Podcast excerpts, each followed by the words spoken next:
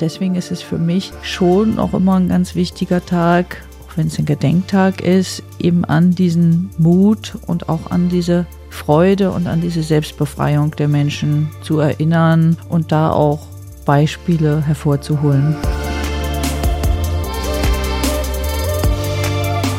Mit Herz und Haltung. Dein Akademie-Podcast. Was vom Funken übrig bleibt.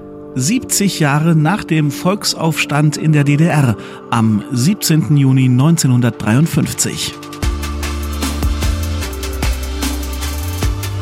Hallo, ihr hört den Podcast aus der Katholischen Akademie des Bistums Dresden-Meißen, euer Input für den Kopf zu den wichtigsten Debatten unserer Zeit aus Religion, Politik, Gesellschaft und im heutigen Fall Geschichte und Zeitgeschichte. In vielen deutschen Städten erinnert eine entsprechend benannte Straße an den 17. Juni 1953. Erinnert an den Volksaufstand, der rund um diesen Tag in über 700 Städten und Dörfern der DDR stattfand. Das alles ist in diesem Jahr genau 70 Jahre her. Und es war die erste große Volkserhebung gegen die kommunistischen Machthaber im gesamten Ostblock. Innerhalb weniger Stunden entfaltete sich eine ungeahnte Dynamik mit rund einer Million Teilnehmenden, die die Parteiführung der SED überraschte. Auf Bildern, da sieht man anfangs glückliche, gelöste Menschen, die sich ihre Freiheit und Würde zurückerstritten. Doch am Ende rollten sowjetische Panzer zur Einschüchterung der Menschen und waren 50 Todesopfer zu beklagen. Es folgten Schauprozesse, ein Umbau der Sicherheitsorgane, eine verstärkte Repression auch gegen kirchliche Gruppierungen und schließlich am 13. August 1961 der Bau der Berliner Mauer. Wie blicken wir 70 Jahre später auf diesen 17. Juni 53 zurück? Wie ordnet sich das Gedenken ein in die Ost-West-Diskurse unserer Zeit? Und was bedeutet dies für die künftige Aufarbeitung der SED-Diktatur und unseren Blick auf die DDR? Dr. Caroline Förster hat darüber für uns und euch mit Dr. Nancy Ares gesprochen. Frau Ares ist die Landesbeauftragte zur Aufarbeitung der SED-Diktatur und Frau Förster ist die Geschäftsführerin des Dresdner Geschichtsvereins e.V. und Herausgeberin der Dresdner Hefte. Der 17. Juni 1953. Das Thema jetzt bei Mit Herz und Haltung.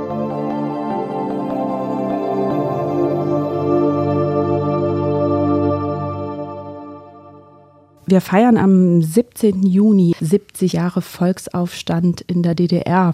Oder wir erinnern daran, so muss man es vielleicht eher sagen, als feiern. Denn das war ja damals kein Grund zum Feiern. Ähm, 700 Städte, 50 Tote, eine Million Teilnehmer.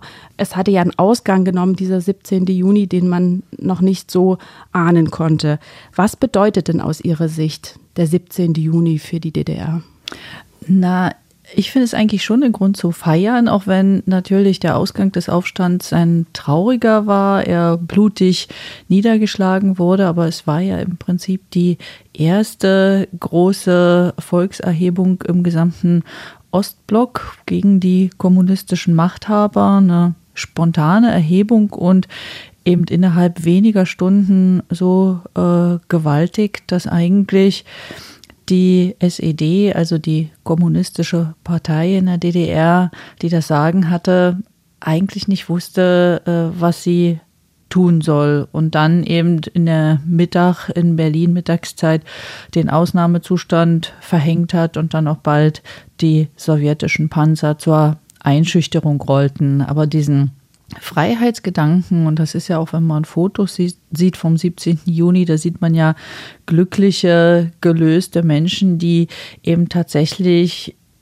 dieses Moment der Selbstermächtigung äh, auf ihren Gesichtern tragen und begeistert sind, sich die Freiheit und vielleicht auch ein Stück die Würde zurückgeholt zu haben. Also das sind aus dieser Bevormundung herauskommen. Das währte natürlich nur einen Tag, aber deswegen ist es für mich schon auch immer ein ganz wichtiger Tag, auch wenn es ein Gedenktag ist, eben an diesen Mut und auch an diese Freude und an diese Selbstbefreiung der Menschen zu erinnern und da auch Beispiele hervorzuholen. Es fand ja in verschiedenen Städten, auch in Dörfern statt. Können Sie was zu dem Moment sagen, zu dieser Selbstermächtigung? Wie ist denn das umgesetzt worden? Was hat die Menschen wirklich dazu bewegt, in dem Moment zu sagen, heute am 17. Juli ist es soweit? Ja, das ist ja so unser retrospektiver Blick auf den 17. Juni, der kondensiert sozusagen ein Aufstandsgeschehen auf diesen einen Tag. Aber es ist ja sehr viel vorher schon etwas passiert und auch danach äh, gab es ja auch noch viele äh, Erhebungen und das wird immer so ein bisschen vergessen und das ist, denke ich, auch der, der Schwachpunkt an dieser ganzen Betrachtung, dass es auch ja jahrzehntelang irgendwie der Aufstand der Berliner Arbeiter von der Stalinallee war. Es ist ja eben auch schon vorher, sagen wir am 12. Juni zum Beispiel in Brandenburg an der Havel gab es eine ganz große Erhebung. Also Brandenburg an der Havel ist ja eher ein kleiner Ort. Da haben 5000 Menschen demonstriert, um den Fuhrunternehmer Kurt Tege aus der äh, Haft zu befreien, was sie letztlich auch geschafft haben. Sie haben den äh, Mitternacht wurde er befreit und da fand ein großer Demonstrationszug durch die Stadt statt. Es gab in wenn wir jetzt nach Sachsen zurückkommen, im Erzgebirge auch äh, in der Woche vor dem 17. Juni große Demonstrationen. Da ging es um Zwangsumsiedlung im Zusammenhang mit der Wismut. Also es gab im Prinzip eine aufgestaute äh, Wut. Darüber könnten wir später noch reden, was die Gründe waren. Ähm, und der 17. Juni selbst das war im Prinzip wie so ein Fanal oder wie, wie so ein Funke, der noch äh, nötig war, um das Feuer zu entfachen, ja. Und das hat natürlich, wenn man sich in, in diese Zeit hineinversetzt, äh, ich finde das ja ganz phänomenal, weil da gab es ganz wenig Telefone, es gab sowieso gar kein Handy, äh, man konnte nichts kopieren und trotzdem haben sich die Nachrichten so verbreitet. Ne? Das hing äh, unter anderem auch damit zusammen, äh, weil es viele Berufspendler gab, die weit äh, zu ihren Arbeitsstätten, zu den Industriebetrieben gefahren sind. Da ist man unterwegs in der Bahn unterwegs gewesen. Der eine hat das gehört, der andere hat das gehört.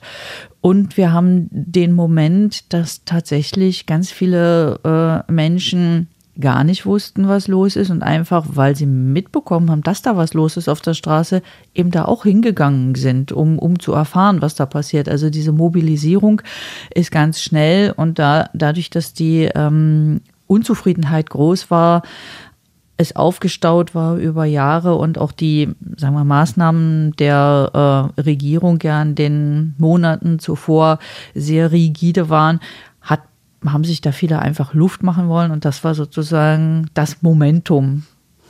Um diese Kraft auf die Straße zu bringen. Sie sagten, es ist angestauter, also es ist, es sozusagen ein, ein letzter Trop, Tropfen, den es gebraucht hat. Ähm, wir sind ja da so sieben Jahre nach dem Krieg, nach dem Kriegsende. Ähm, es gibt noch keine Mauer. Es fliehen viele Menschen trotzdem in die Bundesrepublik oder damals dann, also erst noch nicht Bundesrepublik und dann ab 49 Bundesrepublik. Ähm, wie, wie, wie sehen Sie das? Ist das in diesem Moment in den sieben Jahren angestaut oder ist es tatsächlich was, was vorher passiert und was aus Russland kommt? Ähm, ja, es ist ja, ähm, es gab ja schon die innerdeutsche Grenze, also das wird ja auch mal vergessen, die war ja 52 wurde die ja errichtet, so dass da auch nicht äh, so ein ganz freier äh, Verkehr möglich war, also befestigte Grenze ähm, gab es schon. Es war aber im, noch das Schlupfloch Berlin da nach West-Berlin, das ist richtig. Aber es ist so, dass im Mai 1952, ähm, da gab es die zweite Parteikonferenz und da wurde im Prinzip so ein äh, der Aufbau eines forcierten Sozialismus angestrebt oder beschlossen. Was kann man sich darunter vorstellen? Also es ist so, dass nach dem Krieg die Großbetriebe ja ohnehin verstaatlicht wurden. Es gab aber noch viele Kleinbetriebe, Gewerbetreibende, die sollten ebenfalls verstaatlicht werden. Man wollte eine Kollektivierung der Landwirtschaft, die man dann betrieben hat. Ähm, es wurde dann ein ganz intensiver Kampf auch gegen die Kirchen eingeleitet, die jungen Gemeinden was ja Bestandteil jeder Kirchgemeinde ist. Also die äh, wurden als Tarnorganisation des amerikanischen äh, Nachrichtendienstes oder Geheimdienstes dargestellt. Und also auf breiter Linie gab es ganz viele äh, Dinge, wo man, wo einfach die Menschen eben auch ähm, ja, bevormundet wurden. Ich habe vorhin die Gewerbetreibenden angesprochen. Die haben dann auf einen Schlag keine Lebensmittelmarken mehr bekommen. Also das ist ja auch heute vergessen, dass es damals Lebensmittel gab, Marken gab und eine Personengruppe, fast nicht drei, vier waren, sondern es waren Tausende, waren im Prinzip von dieser Lebensmittelversorgung ausgenommen und mussten dann in diesen überteuerten HO-Läden einkaufen gehen. Und dann gab es eben ähm, diese viel zitierte immer wieder Normerhöhung. In dem Sinne ähm, war bedeutete diese Normerhöhung noch, dass man mehr arbeiten musste, aber eben das gleiche Geld bekam. Und da haben natürlich gerade viele Arbeiter, die es ja ohnehin schon schwer hatten, äh, zu sehen, wie sie äh, ihren Lebensunterhalt verdienen, äh, das brachte das Fass im Prinzip zum Überlaufen. Aber was dann eben wirklich nochmal eine Situation war, was, glaube ich, die SED-Führung sich so nicht äh, gedacht hat oder ähm, was, was dann im Prinzip von Moskau auch falsch eingeschätzt wurde, ist, dass äh, man dann einen, einen sogenannten neuen Kurs auf, auf den Weg gebracht hat. Also die ähm, Walter Ulbricht und andere wurden dann nach Moskau zitiert und man hat dort gesehen, dass sozusagen wenn an allen Stellschrauben der Gesellschaft so intensiv geschraubt wird, dass das im, im Prinzip die Gesellschaft überfordert und auch überdehnt und dass da ähm, sie ihren forcierten Aufbau des Sozialismus auf diese Art und Weise nicht schaffen und haben gesagt, nee, ihr müsst da ein paar Lockerungen wieder einbauen. Und so wurde ja, ich glaube, 10. Mai war das, ähm, dieser neue Kurs äh, vermeldet in, im, im, neuen Deutschland, wo eben Maßnahmen wieder zurückgenommen wurden, auch ähm, Repression gegen Gewerbetreibende, auch diese Zwangseintritte in die LPG und also viele Dinge hat man wieder Lockerungen eingesetzt und die DDR-Bevölkerung hat aber ganz anders reagiert. Man hatte gedacht, oh, jetzt können die ja froh sein, dass es wieder einfacher vorangeht.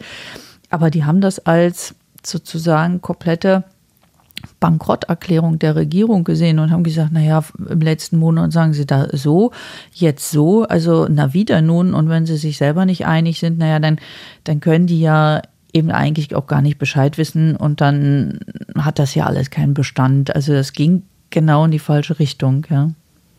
Also welche Folgen hat es dann dann in der, in der ähm, DDR? Das heißt also, der Staat greift ein, er kann sich eigentlich nur verteidigen mit Panzern, ähm, mit russischen Panzern.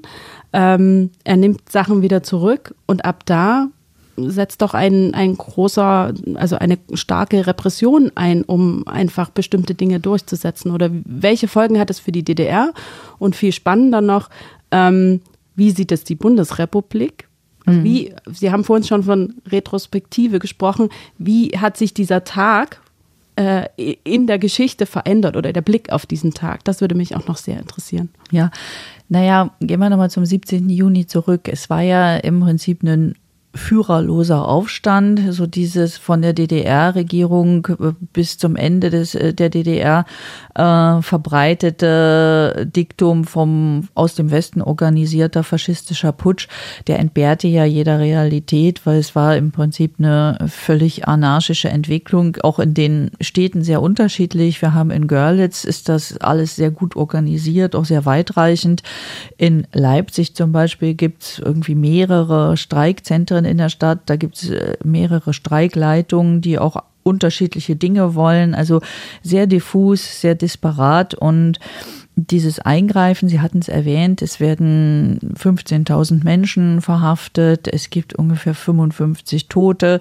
Also ähm, es hat weitreichende Folgen in der kurzen Sicht, aber langfristig auch, weil nämlich dann ab diesem Zeitpunkt, das war für die SED-Führung ein absolutes Trauma, dass sie da die Dinge nicht gesehen hat und dass sie vor allen Dingen auch darauf nicht reagieren konnte. Und das sollte sich auch überhaupt nicht wiederholen, sodass die äh, Sicherheitsstrukturen komplett umgewandelt wurden. Also eine bessere Zusammenarbeit von Staatssicherheit, Parteiapparat, Polizei, ganz enge Vernetzungen. Der Mitarbeiterstab der Stadtsicherheit wurde extrem ausgebaut.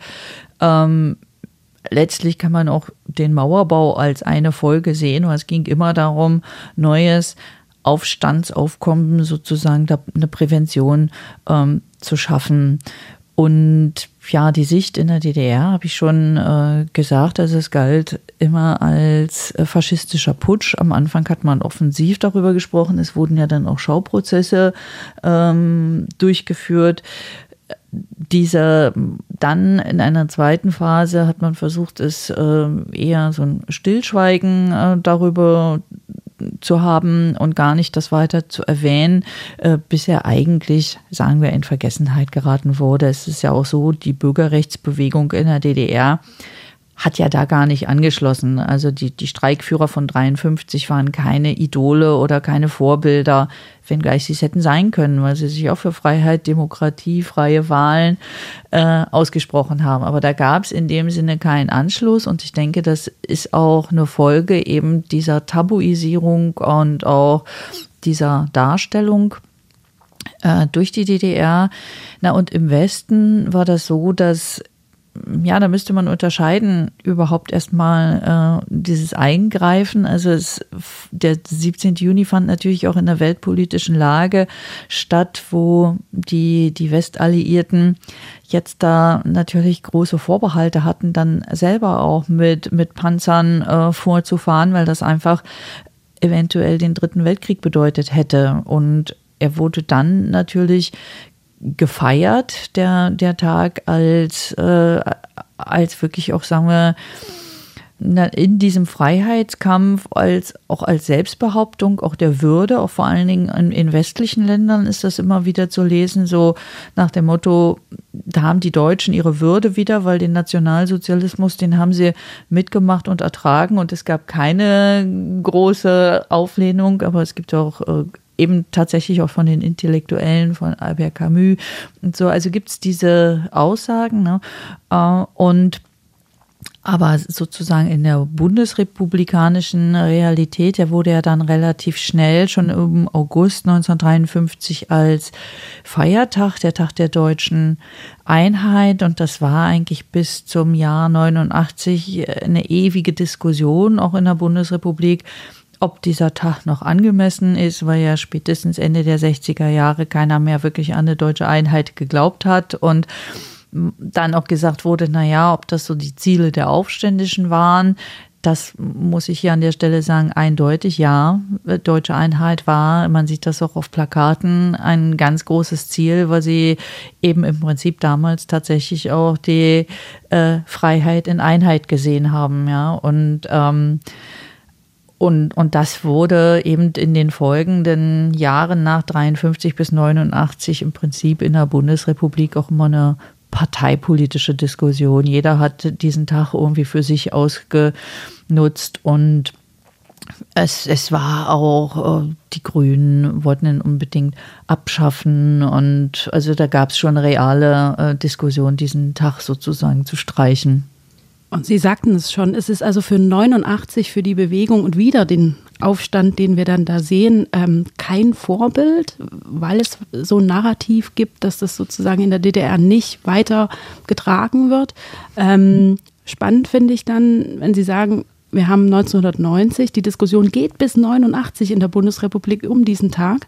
Jetzt haben wir 90. Ist dieser Feiertag, der ja kein Feiertag ist, aber ist dieser, also dann im, in, im Vereinigten Deutschland kein Feiertag ist, aber ist dieser Tag dann quasi auch ein Beitritt, also ähm, ist sozusagen in Gesamtdeutschland, ähm, spielt er dann wieder eine Rolle oder ist, spielt er in den 90er Jahren erstmal keine Rolle und sind wir jetzt so weit zu sagen, wir wenden uns diesem Tag mal zu? Na, ich denke, dass, dass das Wissen auch um diesen Tag äh, war relativ verschüttet und äh, es gab direkt äh, nach dem Volksaufstand äh, auch äh, Publikationen im Westen, die sind dann aber äh, vergessen worden und in der Geschichtsschreibung im Prinzip äh, wurde dann auch schon in den Ende der 50er Jahre das Narrativ vom Arbeiteraufstand, die mehr oder weniger nur für äh, soziale Verbesserungen auf die Straße gegangen sind, so ein bisschen in die Welt gebracht und es, man ist eigentlich zurückgeblieben hinter dem Wissen, was man eigentlich schon hatte. Und ich würde sagen, dass dann nach äh, dem, dem Fall der Mauer und auch der intensiveren Beschäftigung mit dem Thema auch in der Region ähm, man eben, sagen wir, anhand der Quellen wirklich verifizieren konnte, dass es ein Volksaufstand war, der wirklich durch die breite äh, Masse der Gesellschaft ging. Frauen, Männer, äh, Arbeiter, Intellektuelle ähm, erfasst hat. Und es, es setzte dann eben eine Forschung ein zu den ähm, verschiedenen Orten, zu den verschiedenen Ausprägungen. Dennoch ist mein Eindruck der, dass obwohl wir sehr, sehr viel darüber wissen, es in dem Sinne im, im in der gesellschaftlichen Wahrnehmung keine Rolle spielt. Also es ist auch so, wir haben verschiedene Projekte auch in, in Schulen oder wir haben jetzt auch so ein Theaterprojekt äh, initiiert. Man muss eigentlich fast immer von Null anfangen. Also da ist überhaupt keine Vorbildung da und und ich will mal so sagen, ähm, es ist auch, ich habe mal auch ein bisschen geguckt, ob jetzt vielleicht so, es gab ja einige Streikführer in Dresden, Wilhelm Grothaus, in Görlitz war Werner Herbig äh, eine wichtige Person oder Günther Assmann, ob es da vielleicht auch mal einen Straßennamen gibt, aber ähm, das ist völlige Fehlanzeige und es gibt in vielen Orten, das heißt dann immer Straße des 17. Juni oder Platz des 17. Juni, aber das ist so ein Ereignis, was da irgendwie vom Himmel gefallen ist und ähm, oder wie vom Himmel gefallen wirkt, aber man glaube ich, heute gar keine Identifikation damit hat, ja. Und, und, und das find, auch das Gedenken ist dann eben ein Stück weit ritualisiert, auch wenn wir natürlich auch in der Schule bemüht sind, da äh, das Thema äh, irgendwie bekannt zu machen. Aber ich will mal so sagen, äh, so so dass das auch was mit Freiheit zu tun hat, auch mit Widerstand. Man könnte ja da auch viele Andockungspunkte in der Gegenwart finden. Das ist eher selten der Fall. Eben, das ist ja eigentlich ein, ein Datum ähm, oder es sind verschiedene Ereignisse, die ja vielleicht auch was mit uns heute zu tun haben könnten, wenn man sich so erinnern möchte. Das heißt, wir müssen uns vielleicht auch ein bisschen darauf konzentrieren, diesen Tag noch mehr ins Bewusstsein zu holen. Würden Sie das sagen, als, also in Ihrer Funktion äh, als Landesbeauftragte für die Aufarbeitung der SED-Diktatur? Ist das was, wir müssen wir uns damit mehr auseinandersetzen, um es einfach gegenwärtiger zu machen um, und um es vielleicht auch ein Stück weit von neuen Vereinnahmungen zu schützen vielleicht? Auf jeden Fall. Also da würde ich verschiedene Aspekte auseinandernehmen wollen. Also wenn wir, es gibt natürlich, sagen wir, diese grundständige äh, Vermittlung des Wissens, was natürlich in der Schule stattfindet. Und wenn Sie dann in einem Geschichtslehrbuch zum Thema 17. Juni und Mauerbau eine Seite haben, dann können Sie sich irgendwie vorstellen, dass dieses Thema nur vielleicht etwas ausführlicher behandelt wird, wenn der Geschichtslehrer oder die Geschichtslehrerin dann ein besonderes Interesse hat und dann vielleicht auch mal selber nach Quellen sucht, die es ja im Internet zuhauf gibt. Es gibt ganz viele tolle Materialien. Es gibt diese Website 17. Juni, wo es tolle O-Töne gibt. Also ähm, man müsste nicht an dieser einen Seite kleben, aber ich will mal so sagen, das ist eben die Rahmensetzung. Ne? Und das ist das eine, eben einfach diese tatsächliche Wissensvermittlung. Aber was ich fast noch wichtiger finde, ist, dass wir es schaffen müssen, eben so einen positiven Impuls zu setzen, ja, der, der vielleicht in die Richtung geht, was haben die Menschen damals für ihre Freiheit riskiert? Was war sie ihnen wert? Und was ist uns heute, wo ja, wir leben in einer Demokratie, wo alles so selbstverständlich ist oder wann schreiten wir eigentlich mal ein und sagen, nee, das behindert jetzt aber hier schon meine Grundrechte und vielleicht könnten wir darüber mal ins Gespräch kommen, ja. Und das ist eine schwierige Gratwanderung, weil Sie haben die Vereinnahmung angesprochen, weil natürlich zum Beispiel die AfD äh, ja gerne ähm, diese G Grundrechte, die sie bedroht sehen, eben dann sofort in der Parallelwelt sehen, ja, und das ist ja wie beim 17. Juni und dann irgendwie verkennen das jetzt aber bei uns keine Panzer auffahren und sie nicht irgendwo eingesperrt werden und zu zehn Jahren Haft verurteilt werden, ja. Also das ist eine Gratwanderung, auch eben dieser Vereinnahmung entgegenzuwirken. Ich war vor drei Wochen im Landtag, da fand eine Debatte zu diesem Thema statt und es ist so, dass das natürlich diese Vereinnahmung durch die AfD wirklich auch das einerseits das Gedenken an diejenigen, die ins Gefängnis kamen, die ver verurteilt zu hohen Haftstrafen, die erschossen wurden oder anderweitig ums Leben kamen, völlig beschädigt, aber auch überhaupt kein keinen kein Raum lässt, um über diese Freiheitstradition zu sprechen, ja. Und man ist dann, oder die anderen Fraktionen sind dann ein Stück weit die haben die Aufgabe, erstmal Dinge wieder gerade zu rücken. Und deswegen fände ich es wichtig, einfach diesen 17. Juni eben auch mehr, nicht nur als Gedenktag, wo man irgendwo einen Kranz ablädt, sage ich jetzt so negativ, aber manchmal wirkt es natürlich so. Es ist wichtig und ich finde es auch wichtig, dass solche Gedenkveranstaltungen stattfinden, aber ich finde es auch wichtig, dass wir eben positive Impulse setzen. Und wir haben ja so etwas versucht mit unseren ähm, Theaterprojekt, nenne ich es mal so lapidar, wo wir einfach verschiedene freie Theater angesprochen haben, ob sie Lust haben, sich mit diesem Aufstandsgeschehen auseinanderzusetzen und dann eben so in Form von Straßentheatern oder künstlerischen Interventionen halt in die Stadt, in den öffentlichen Raum dieses Geschehen zurückbringen. Und ich glaube, dass damit erreichen wir eben den Otto Normalverbraucher vielleicht eher, wenn er am jetzt am 17. Juni am Sonnabend nach Görlitz in die Innenstadt geht, dort vielleicht etwas einkaufen will und dann plötzlich über so eine Gruppe äh, Demonstrierende stolpert, die da Theater spielen. Also das ist dann die Frage der Vermittlung oder der Form, wo man auch ins Gespräch kommen kann über dieses spannende, über die spannende Frage, was dieser Freiheitsbegriff für uns heute bedeutet und was er unter welchen Voraussetzungen er damals verteidigt werden musste. Ich glaube, das ist, das ist ganz wichtig. Wir haben in Dresden auch eine Aktion geplant im Rathaus von 10 bis 16 Uhr jede Stunde wird sich jemand mit diesem Thema auseinandersetzen. Und wir versuchen natürlich auch an diese Menschen ranzukommen. Das ist natürlich eine Frage, wie kommt man ins Gespräch und wie setzt man quasi den Rahmen dafür, dass man gut ins Gespräch kommen kann. Was erwarten Sie denn? Welche Daten liegen sozusagen in Ihrem Zuständigkeitsbereich?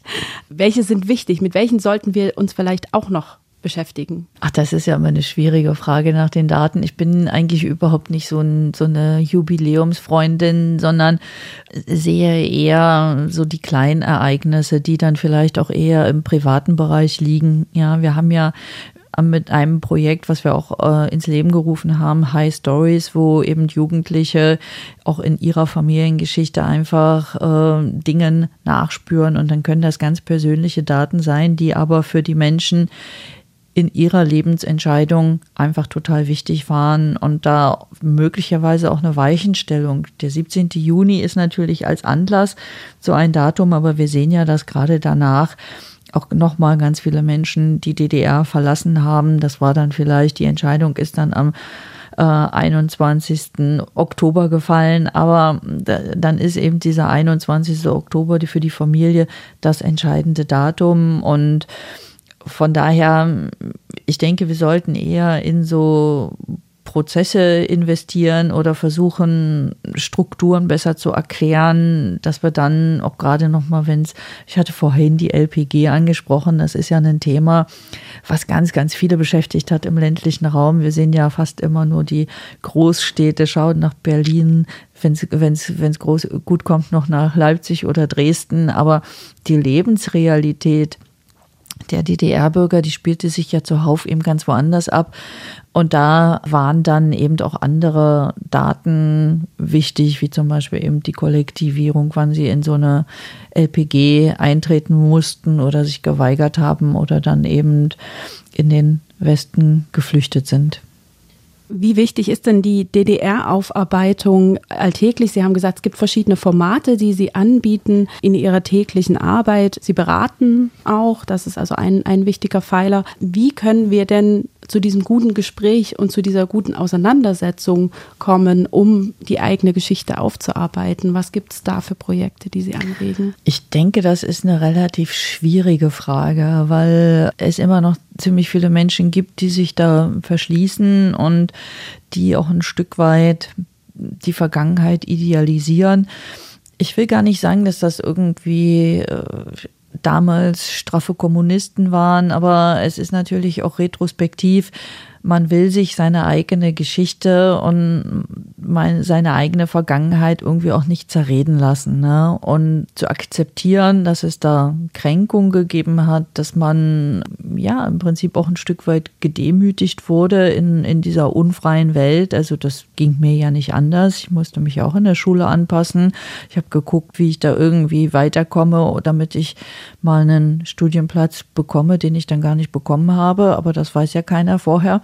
Also man musste sich anpassen und äh, über diese äh, Demütigung im Alltag redet man natürlich nicht so gern. Da redet man lieber davon, wie man trotz Mangel äh, noch eine schöne Gartenparty gemacht hat, ja. Und das ist ja alles auch nicht schlimm und das ist ja in Ordnung, aber ich will mal so sagen, die Begeisterung, sich mit Aufarbeitungsthemen zu beschäftigen, ist nicht immer ganz groß. Und was ich jetzt aber eher noch schwerwiegender finde in der Betrachtung auch der Publizistik gerade, die es gibt, dass ja Bücher, die ich sage nur das äh, Buch von Dirk Oschmann oder das Buch von Katja Heuer, die nun eine ziemlich selektiven Blick auf die DDR haben oder viel besser gesagt die, die Gegenwart, wie Dirk Oschmann ja weitgehend losgekoppelt äh, von der DDR-Vergangenheit betrachtet und oder wie Katja Heuer in ihrer äh, Geschichte der DDR irgendwie das Thema Repression im Alltag fast ausnimmt oder auch ja gar keine äh, Menschen dazu Wort kommen lässt, die verfolgt wurden.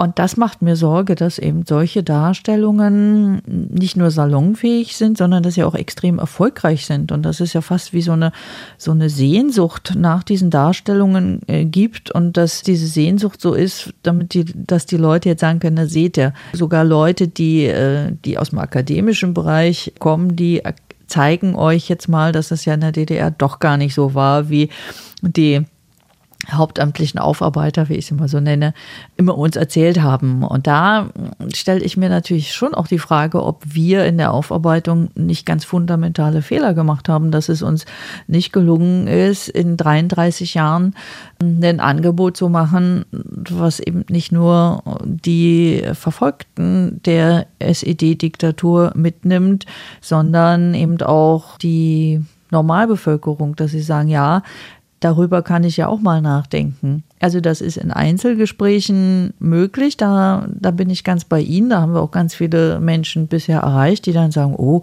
davon habe ich ja gar nichts gewusst. Oder wir haben ja auch eine Buchreihe, ne, da kann man sich nochmal mit verschiedenen Schicksalen eben in der Lektüre vertiefen. Da habe ich ganz oft die Rückmeldung bekommen, na, das habe ich ja gar nicht gewusst, dass es sowas gegeben hat. Aber ähm, so für die breite Masse ist das manchmal schon schwierig und da kommen dann auch mal Fragen, ja, äh, muss das denn jetzt noch sein oder warum wird für so einen Schwachsinn überhaupt Geld ausgegeben? Also man muss sich da schon ganz schön verteidigen und ich finde es aber immer relativ einfach, äh, weil wir doch fast wöchentlich Anfragen bekommen von Menschen, die etwas wissen wollen zu ihren Verwandten, wo der Opa plötzlich im äh, Gefängnis verschwunden ist und man eigentlich gar nicht weiß, was ist mit dem passiert. Er ist dann irgendwo in die Sowjetunion deportiert worden.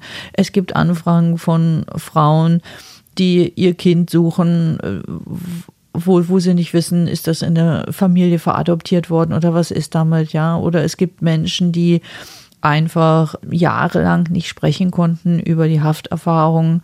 Ich habe neulich gerade am Wochenende von jemandem aus dem privaten Bereich gehört, dass der im Gefängnis war. Das habe ich bis heute nicht gewusst und das hat im gesamten Freundeskreis auch keiner gewusst, weil er so lange darüber nicht geredet hat. Ja, und das, das sind einfach Sachen, das, das sind Schicksalswege in unserer Gesellschaft, die eben viele Menschen einzeln mit sich herumtragen, eben weil sie Angst haben, weil das immer gesagt, weil immer gesagt wurde, na ja, wenn der oder diejenige im Gefängnis gewesen sein, da wird ja schon was dran sein. So einfach so kommt man da nicht hin. Und da denke ich, müssen wir irgendwie zu so einem, ja, zu so einem Austausch, zu so einem Dialog kommen, dass äh, eben diese Biografien eben irgendwie auch ihren Stellenwert haben, sowohl die Täter, weil ich meine, das ist eine ganze Zeit her, aber die können sich ja dann vielleicht auch einen Wandelprozess mitgemacht haben, ja. Also dem, da darf man auch nicht sofort die Tür zu schlagen. Das finde ich auch wichtig, dass man da erstmal zuhört und sagt, ja, warum hast du denn das gemacht? Was war dir denn damals wichtig oder hast du das überhaupt verstanden, was du gemacht hast? Ja, und dieser Austauschprozess ist sehr wichtig, glaube ich, für eine gesunde äh, Gesellschaft, die sich nicht schon immer von vornherein, bevor es auch nur zu irgendeiner Debatte kommt, sofort in ihren Raum zurückzieht und eigentlich gar keinen Dialog möglich macht. Dieser Austausch zwischen den Generationen ist dann auch eine wichtige Aufgabe. Sie haben ja auch gesagt, mit dem Theaterstück richten Sie sich zum Beispiel an, an Jugendliche, das heißt in der eigenen Familie gibt es diese Wunden oder eben auch diese andere Perspektive, vielleicht eine Täterperspektive, vielleicht aber eben auch diese Sehnsucht nach dieser normalen DDR-Zeit, was auch immer das für eine normale Zeit gewesen sein könnte. Also das heißt, wir müssen die Generation auch, die kommende Generation, weil sie hat das ja in der Familie, vielleicht auch äh, mit berücksichtigen. Vielen, vielen Dank für dieses sehr interessante Gespräch. Ich glaube, wir könnten noch Stunden weiterreden. Es gibt so viele große Themen, die hinter diesem 17. Juni stecken oder die man da andocken kann. Ich fand es schön, dass Sie gesagt haben, wir wollen ein positives Signal senden, also ein positives Signal für diesen 17. Juni. Und ich hoffe, das ähm, gelingt Ihnen mit Ihren Veranstaltungen, mit Ihrer Arbeit und vielleicht auch mit unserer kleinen Veranstaltung da am Samstag im Rathaus. Vielen Dank für das Gespräch, Frau ja. Dares. Vielen Dank für die Einladung.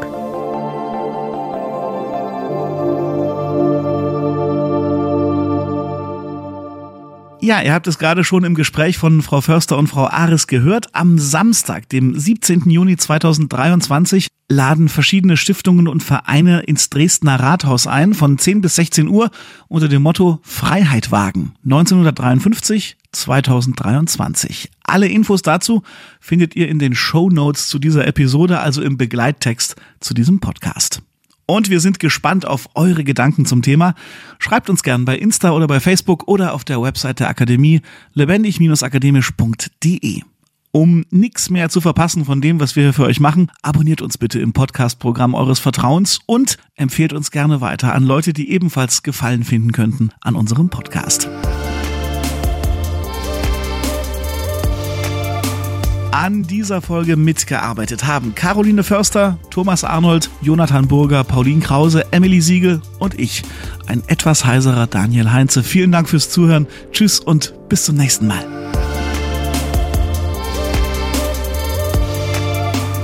Mit Herz und Haltung. Dein Akademie-Podcast.